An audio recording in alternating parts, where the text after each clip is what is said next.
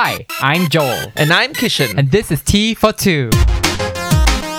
this is our BFF podcast where we talk about anything from science to popular culture. The arts and life in Singapore.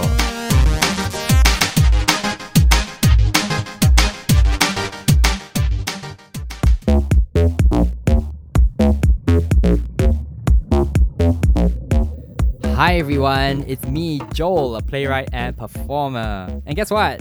It's just me in the studio this week. And by studio, I mean my bedroom.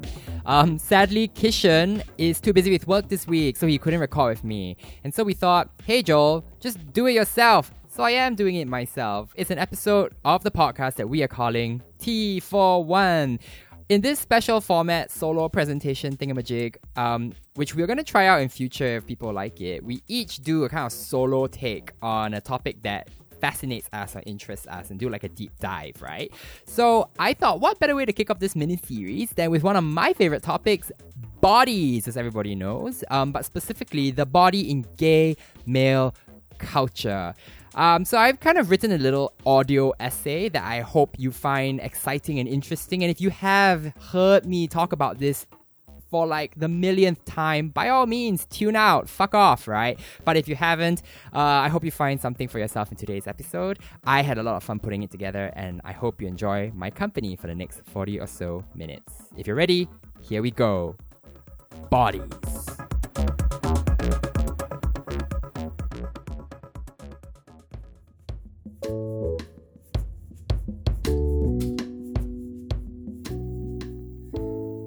There's a huge part of Instagram that I have a really weird relationship with.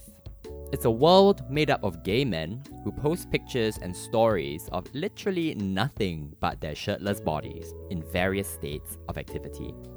At a picnic, on a yacht, in a park, in the kitchen, wearing nothing but an apron. At the gym, at the gym, at the gym. These guys are called Instagays. They are a unique combination of fitspiration, thirst trap, lifestyle influencer, and, depending on who you are, cringe fest. To be an Instagay, you have to look like one. You need a gym body. Not just a gym body, but a gay gym body. It's a very specific kind of approach. The lines are calculated for aesthetic pleasure rather than strength. Arms and chests are vital. They've got to be swollen enough, but not massive. It's calculated for thirst, not competitive bodybuilding. It's a porn body. We all know it. My Instagram Discover page used to be filled with these profiles until I systematically went through each one, telling Instagram to stop sending this shit to me. I do not want to see this shit. I do not. I don't like what these bodies do to me. I never have. They make me cringe because they're so unself aware. Unself aware because they always position themselves with a kind of casual insouciance, a sideways smile into the camera, a who me look on their face, as if puzzled that you're even looking at them taking the garbage out or holding up a plate of food that you're not convinced they're actually going to finish. The worst part of all this is seeing my mutuals like these photos too. Excuse me, these are friends I respect, whose values I share, caught up in this mania of lust for a body that makes me feel so queasy inside. It makes me wonder hold up, wait, is something wrong with me? Am I missing something? Why do these bodies produce such discomfort in me? What do they mean? In today's episode, I'm going to dig a little deeper into these questions about gay male body culture. I want to understand the way these bodies make me feel and why they're so central to our culture. More importantly, I want to talk about what these bodies mean. The body has meanings. I think to start answering these questions, we have to take a quick look at how contemporary culture makes sense of bodies. Now, I want you to imagine a Venn diagram. In one circle, is visual culture. In another is consumer culture. And in the third circle is aesthetics. Now, each of these three impulses has deep implications on the body. You see, as a culture, we have gotten very used to constantly upgrading our bodies. Tattoos, bodybuilding, piercings, getting thin, exercise, fat diets, ayahuasca, the gym. We just can't leave our bodies alone. We have to keep working at them. The body has become a project. It's a work in progress. It's a block of marble you have to shape. And something about the way you shape that body tells people something about who you are inside. Bodies are not neutral, they mean things. In a world that's obsessed with images, consumption, and aesthetics, our culture aggressively assigns meanings to bodies. They can be read as clearly as a magazine. You see, there's a compulsion in our society to optimize the body, just like everything else. And we optimize it through the purchase of goods like gym memberships, soul cycle classes, 101 ways to do yoga. We buy Fitbits, we drink protein shakes, we apply anti aging creams. You get the picture. Anybody that fails to consume in this way, that fails to demonstrate how it's optimizing itself, is likely to be seen as a kind of weird and fringe body, to be devalued, to be seen even as kind of immoral and shameful. Okay, come on, girls, you can do it, huh? One more, one more, okay? One more rep.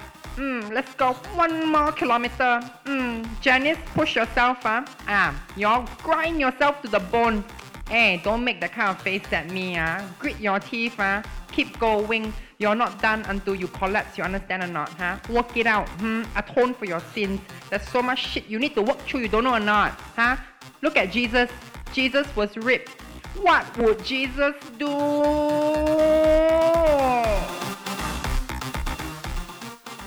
Franz Kafka wrote a short story called In the Penal Colony. Now, in this story, Kafka describes at length a gruesome execution machine that tortures condemned prisoners before killing them. They are strapped into a complex series of bolts and levers and basically crucified for several hours while the machine slowly and painfully etches a single sentence onto their bodies. The sentence is something like, be just, or you will obey your superiors, depending on what the prisoner has to atone for. The experience turns out to be a kind of weirdly aesthetic one. It provides a cathartic euphoria for both the condemned and those witnessing the execution. In his essay Against Exercise, Mark Greif quips that if Kafka were writing today, there would be no doubt in his mind that the execution device in question would be a gym machine. And if you think about it, gym machines kind of do look like medieval torture devices. But I think it's penitence that we seek as we throw ourselves week after week into these machines. After all, in contemporary life, we really do have a lot to be guilty about. Our laziness, our unproductiveness, overconsumption, the climate crisis. I don't think it's a coincidence that so much exercise starts to look like a public execution. Somehow, today, just as in Kafka's penal colony, the body has to be marked by our pursuit of virtue. We have to inscribe our messy inner lives on our bodies. In other words, the body itself has become an aesthetic. It's a poem that we write about ourselves. And increasingly, the idea is that everyone needs to write the same poem. It feels so good to be one of the boys. Now, all this raises some very interesting questions about gay male body culture, which, as we know, is completely preoccupied with the fit, worked out body. The aesthetic has so many positive meanings in our contemporary culture that it's not hard to see the one major positive upshot for gay men in pursuing it normalization, ironically through the pursuit of an exceptional body. But minorities always have to try harder, after all. Facing outwards, this aesthetic seems to tell straight people that we gays have got it together. It communicates something to our oppressors. We are better than you. We're not just normal, we've got the latest hardware. We are fucking optimized. There's a kind of cliche line from the 90s chick flick or rom com that goes, oh, oh my god, all the good guys are either taken or gay. And you know what? There's something to that. The gay man embodies a kind of ideal standard that's so far and beyond the reach of the average straight man. And it helps that so many gay guys now physically embody the platonic ideal of perfect masculinity. Literally platonic. If you trace the history of this body aesthetic back to the Greeks and their gymnasiums and ancient statues, it's the Adonis body. It's the quintessence of classical masculinity. And we all know that masculinity is a very valuable property in this world, especially if a big part of your exclusion from mainstream society has to do with how you apparently fail as a man. If you were kicked around as a kid for being a little sissy boy, if your father was violent to you, if you grew up having your manliness questioned, your proclivity for butt sex mocked, your mannerisms mimicked in the locker room, well, look at you now, you big hunk. So many gay men, in selling their souls to the dogma of the gym, have made a kind of Faustian pact in exchange for a lifetime of neurosis about your body, you get to be more alpha male than the straight men who bullied you as a child. After all, if you can negotiate this victory in the very fiber of your body, if your body can rise to the occasion, embody this age old fantasy of what a man should look and feel like, crystallize sex itself in the bulging of your arms, if you can do all this, then you have truly, completely, and utterly won. It's the ideal kind of physical form for a community that is preoccupied with assimilation. It is the body of straight acting men, discreet men, compared to the abjection of queerness, of the closet, of all the ridicule and mockery. I can see the appeal. I don't doubt that if I suddenly got very cut, my life would open up in all sorts of interesting ways. When I look through the profiles of these Instagays, these beautiful men smiling out at me, what do I see? I see sunshine. I don't see darkness. These are not the bodies of gangly teenagers crying in the closet. These are not diseased homosexuals at the center of a horrific epidemic. No, these are gays who want you to know that they've transcended disease, who've overcome homophobia. They are fully optimized. Their body projects are complete.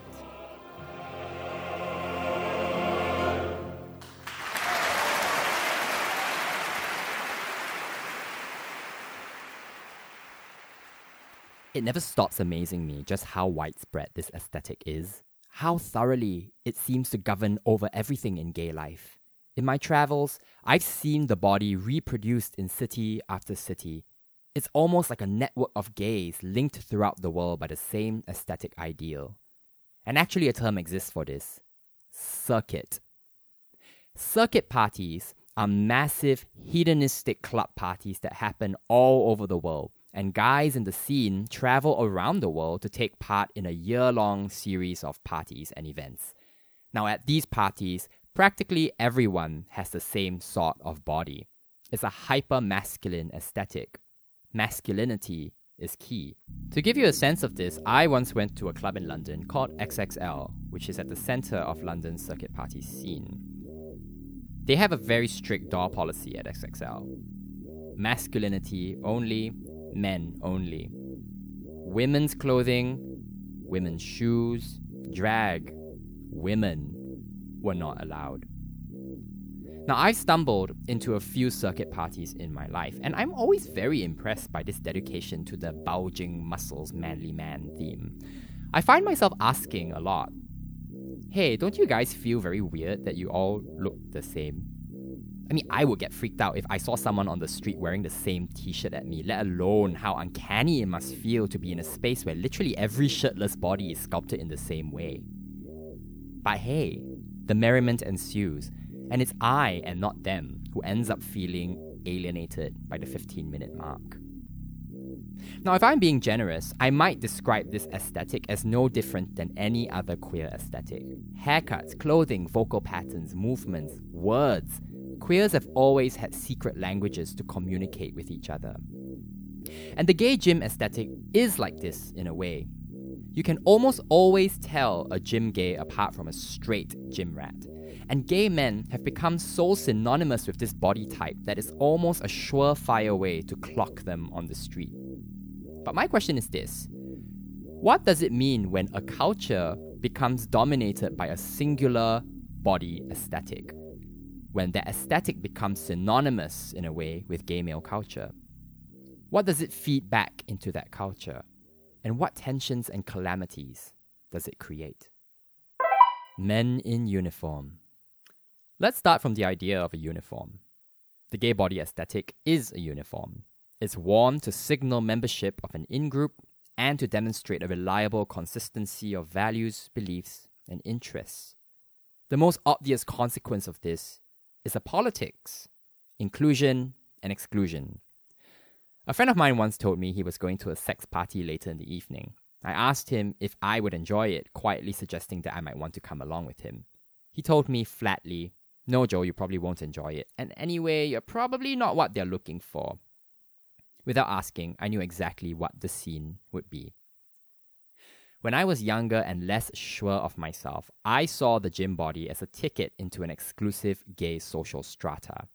And I can't count the number of times I have heard gay guys say that they got ripped just so people would have sex with them. I think this can have some pretty dangerous mental health consequences. I've seen so many young gay men transition into that aesthetic just to fit in. And the pursuit of that body comes with a fair share of neuroses. Every one of my Instagram friends who slipped into minor insta gay territory ends up posting anxious stories about their intense body dysphoria. I feel fat today, one of them will say, lifting up his shirt in the mirror to reveal his abs. Another will go, I'm feeling very weird about my body today. Sorry, mute me if this bothers you. Most others just post videos of themselves staring listlessly into the gym mirror, a kind of muscly catatonia in search of validation. In these moments, it's hard not to feel a little sorry for them. But more often than not, I find myself asking, Hey, girl, what is wrong with you? You literally occupy the paragon of moral and aesthetic virtue in our community. If you're feeling terrible, how the fuck are the rest of us meant to feel in our flabby meat sacks? If you think that's fat, what even is fat supposed to mean? And don't get me started on the term gay fat, which I refuse to engage with in any intelligent way. Girl, you're not gay fat. You have a dysmorphic relationship with your body. Here's an excerpt from a BBC article that was published in January this year. The Gay Men Risking Their Health for the Perfect Body by Ben Hunt. You're too ugly to be gay, a man in a Huddersfield gay bar told Jacob Arturio Bradea. It was the latest in a series of comments from men that Jacob says made him feel worthless. Last summer, following the comments, he tried to kill himself. Manchester based charity, the LGBT Foundation, has warned that body image issues are becoming more widespread in gay communities. It says gay and bisexual men are much more likely than heterosexual men to struggle with them. A number of gay men have told the BBC they are going to extreme lengths to change their bodies, including using steroids and having plastic surgery just to become accepted by others in the LGBT community. Several said pressure from social media platforms and dating apps was exacerbating their body issues. Guys with stunning bodies get the comments and the attention, says Jacob. I've not gone on dates because I'm scared of people seeing me in real life. I would honestly have plastic surgery if I could afford it. Instead of surgery, a few years ago, Jacob turned to anabolic steroids, Class C drugs that can be misused to increase muscle mass. Faggots and fascists. Some people object to the term body fascist or body Nazi. They started calling this sort of language fit shaming, that is, shaming people for their fit, worked out bodies. I can't believe this is actually a thing, but hey, Newton's third law, right? For every force in nature, there is an equal and opposite reaction. Look, girls, no one is shaming you for being fit. What we are doing is critically analyzing the cultural meanings of your chosen body aesthetic, identifying the privileges it affords you, and pointing out the hurt it can cause. What hurt, you ask? Grindr muscle gays can be so full of shit. It's like we're all playing Monopoly, and each one of them has their own little square, their own little kingdom. And if you accidentally stumble into this kingdom, he's going to let you know who is king of the castle. Don't want chap, don't want CC, no Malay, no Indian, gym fit only. Don't go past go, don't collect $200, don't talk to me. Sis, get a fucking grip. It's troubling to me how the exclusionary politics of the body extends to race and gender as well. Singapore Grindr is full of these headless clones gently telling you to fuck off if you're not also Chinese, if you're not manly. And if you're a femme, you'd better damned well be a bottom. The centralization of gay male sexual imaginations around the sculpted Chinese masculine body is really kind of tragic. It's also misogynistic. It's transphobic. It's fat phobic. It's, well, fascist. I don't know if this is 100% true, but I'm going to say it anyway. If you trace the origins of the words faggot and fascist, you'll find the same etymological roots. A faggot, in its earliest Proto Indo European incarnation, meant a bundle of sticks. It's how we get the term faggot for cigarette, a stick. Faggot is also related to the Latin word fascis, which also means a bundle of sticks, except the fascis was a military symbol employed by the Romans. It was a bundle of sticks bound around an axe, a symbol of collective power and governance. This symbol, the fascis, was later used wholesale by Mussolini, and fascism in fact derives its name from this symbol. But why bundles of sticks? Bundles of sticks take longer to burn. They're also harder to break than single sticks. Ideologically, it's the idea that several disparate parts become stronger when gathered into a unified whole. Now, faggot, the slur, derives from faggoter, someone who gathers the sad little sticks, or someone who does lowly, menial work, someone who lives on the fringes. Here, in this delicious soup of questionable etymology, nonetheless lies some interesting and recognizable gay male tensions. There's strength in unity, but there's also strength and pleasure from the exclusion of outliers. Now, if we entertain the slippery linguistic resonances of faggots and fascists a little longer, you start to wonder if there isn't something a little gay about the aesthetics of classical fascism. I mean, men in uniforms, an intense, rugged, athletic masculinity, the same haircuts, the steamy homosociality. Conversely, I also wonder if there isn't something a little classically fascist about the aesthetics of gay men today. For me, it's the militarization of the male body to project a kind of ideal masculinity an ideal conforming body that excludes through its uniformity. Some faggots are sturdy bundles of sticks, while other faggots are just lowly stick gatherers. But you think in these moments, excuse me, girl, we're all faggots. We all grew up in the closet. Who died and made you queen? Where do you get away thinking you're better than the rest of us? The rest of us with our lisps and limp wrists, our slurred speech, our hips, our breasts, our fat, our sashays, our personalities. Sometimes I wonder when these boys work out in the gym, when they squeeze the life out of their muscles, when they punish themselves on those Kafkaesque machines, what kinds of demons are they working through?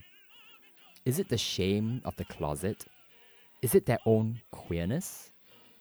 Are they just rebuilding the closet out of flesh and muscle? Do they make themselves so swollen, so visible as to become truly hidden and invisible again? Are you still convinced that I'm being mean? That I'm fit shaming? Look, I tend to be empathetic about people's personal reasons for pursuing this body aesthetic. Everyone has their own sob story, and I genuinely care. I hear you and I get it. No one wants to be a body fascist. But fascism is not an individual operation.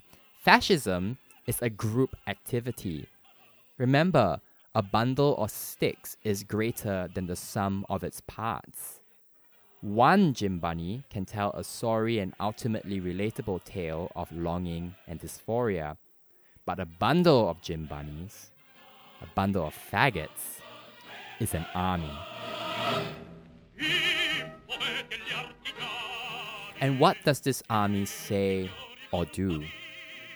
If your body is messy and unruly, genderqueer or disabled or trans, well, this army of fascist clones might say to you, you are not welcome here. You who wear your queerness in a way that threatens us all. Don't you know we've transcended the need for your resistance? We no longer need your radical interventions, your side eye at the mainstream, your innovations, your inventions, your secret language. We no longer need your perversions, your disruptions your instability, your shame. We are respectable. We are the mainstream now. Roy Cohn is not a homosexual. When respectable gays start to occupy the socio political mainstream, you've got to start looking very carefully. What happens when these gays and their respectable bodies start to get everything that they want? What happens when they start to tick off the to do list of things to seize back from straight culture? What's left? What does it mean that in cities worldwide, gay gentrification is actually a thing? Where the pink dollar invades, there go generations of working class and immigrant communities. And to cycle back to fascism for a moment, what does it mean that we actually have celebrated far right leaders who are openly gay? Take British alt right poster boy Milo Yiannopoulos, for example. Is he merely an aberration? Or is he a symptom of something deeper, something secretive that lies between gay men and the ballot box? In Singapore, I've seen enough gays weigh in on conversations about political freedom, race relations, and democracy to know that you cannot assume an easy alignment between gay men and a politics of liberation, equality, and freedom for all. After all, what's the point of clawing your way to the center, to the top, if everyone can get there? In Tony Kushner's amazing play Angels in America, there is a character called Roy Cohn, who's based on a real life lawyer infamous for being a McCarthy era political fixer and all round nasty piece of shit. Cohn was a kind of early Donald Trump. He embodied a particularly toxic brand of American neoliberalism cutthroat, go getting, and power hungry. He was actually kind of evil and he was also a suspected homosexual, though he was never public about this. In the play, Kushner gives full rein to this seeming contradiction a homosexual fascist. In the following scene, Roy Cohn is talking to his doctor Henry, who's in the midst of diagnosing Roy Cohn with HIV/AIDS. Roy Cohn. Your problem, Henry, is that you are hung up on words, on labels. Gay, homosexual, lesbian. You think they tell you who a person sleeps with, but they don't tell you that. Like all labels, they refer to one thing and one thing only. Where does a person so identified fit in the food chain, in the pecking order? Not ideology or sexual taste, but something much simpler. Clout. Who owes me favors? Not who I fuck or who fucks me, but who will pick up the phone when I call. To someone who doesn't understand this, homosexual is what I am because I sleep with men, but this is wrong. Homosexuals are not men who sleep with other men. Homosexuals are men who, in 15 years of trying, can't get a pissant anti discrimination bill through city council. They are men who know nobody and who nobody knows. Now, Henry, does that sound like me? Henry, no. Roy Cohn, no. I have clout. Lots. I pick up that phone, dial 15 numbers, and guess who's on the other end of the line? In under five minutes, Henry. Henry, the president. Roy Cohn. Better, his wife. Henry. I'm impressed. Roy Cohn. I don't want you to be impressed, Henry. I want you to understand. This is not sophistry, and this is not hypocrisy. This is reality. I have sex with men, but unlike nearly every other man of which this is true, I bring the guy I'm screwing to Washington, and President Reagan smiles at us and shakes his hand because what I am is defined entirely by who I am. Roy Cohn is not a homosexual. Roy Cohn is a heterosexual man who fucks around with guys.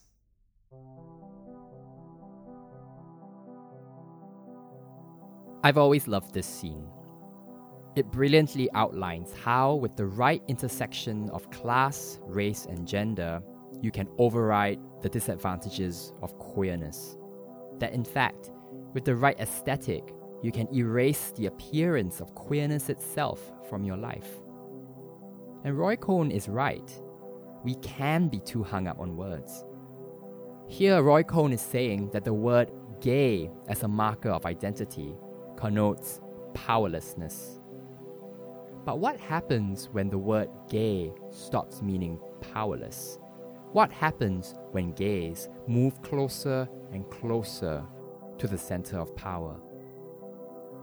In gay male culture, we've seen how proximity to whiteness, or in Singapore's case, Chineseness, along with wealth and status, confers tremendous privileges. The biggest privilege is the power to set the agenda. Is it any wonder that gay activism around the world centers around the legalization of marriage? It's the ultimate fantasy of respectability. And the story of marriage legalization is the story of powerful gays mobilizing to get things done. And what gets shut out of the conversation? More often than not, it's queers with messy, unruly bodies that tell of messy, unruly, inconvenient lives.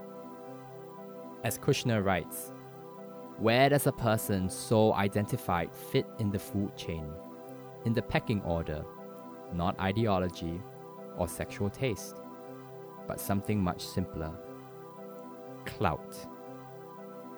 I think the line today might read Roy Cohn is a homosexual, and so what? He's still got clout. Clout is what you can get done. Clout is what you can withhold from someone else. Clout is about the amount of space you take up.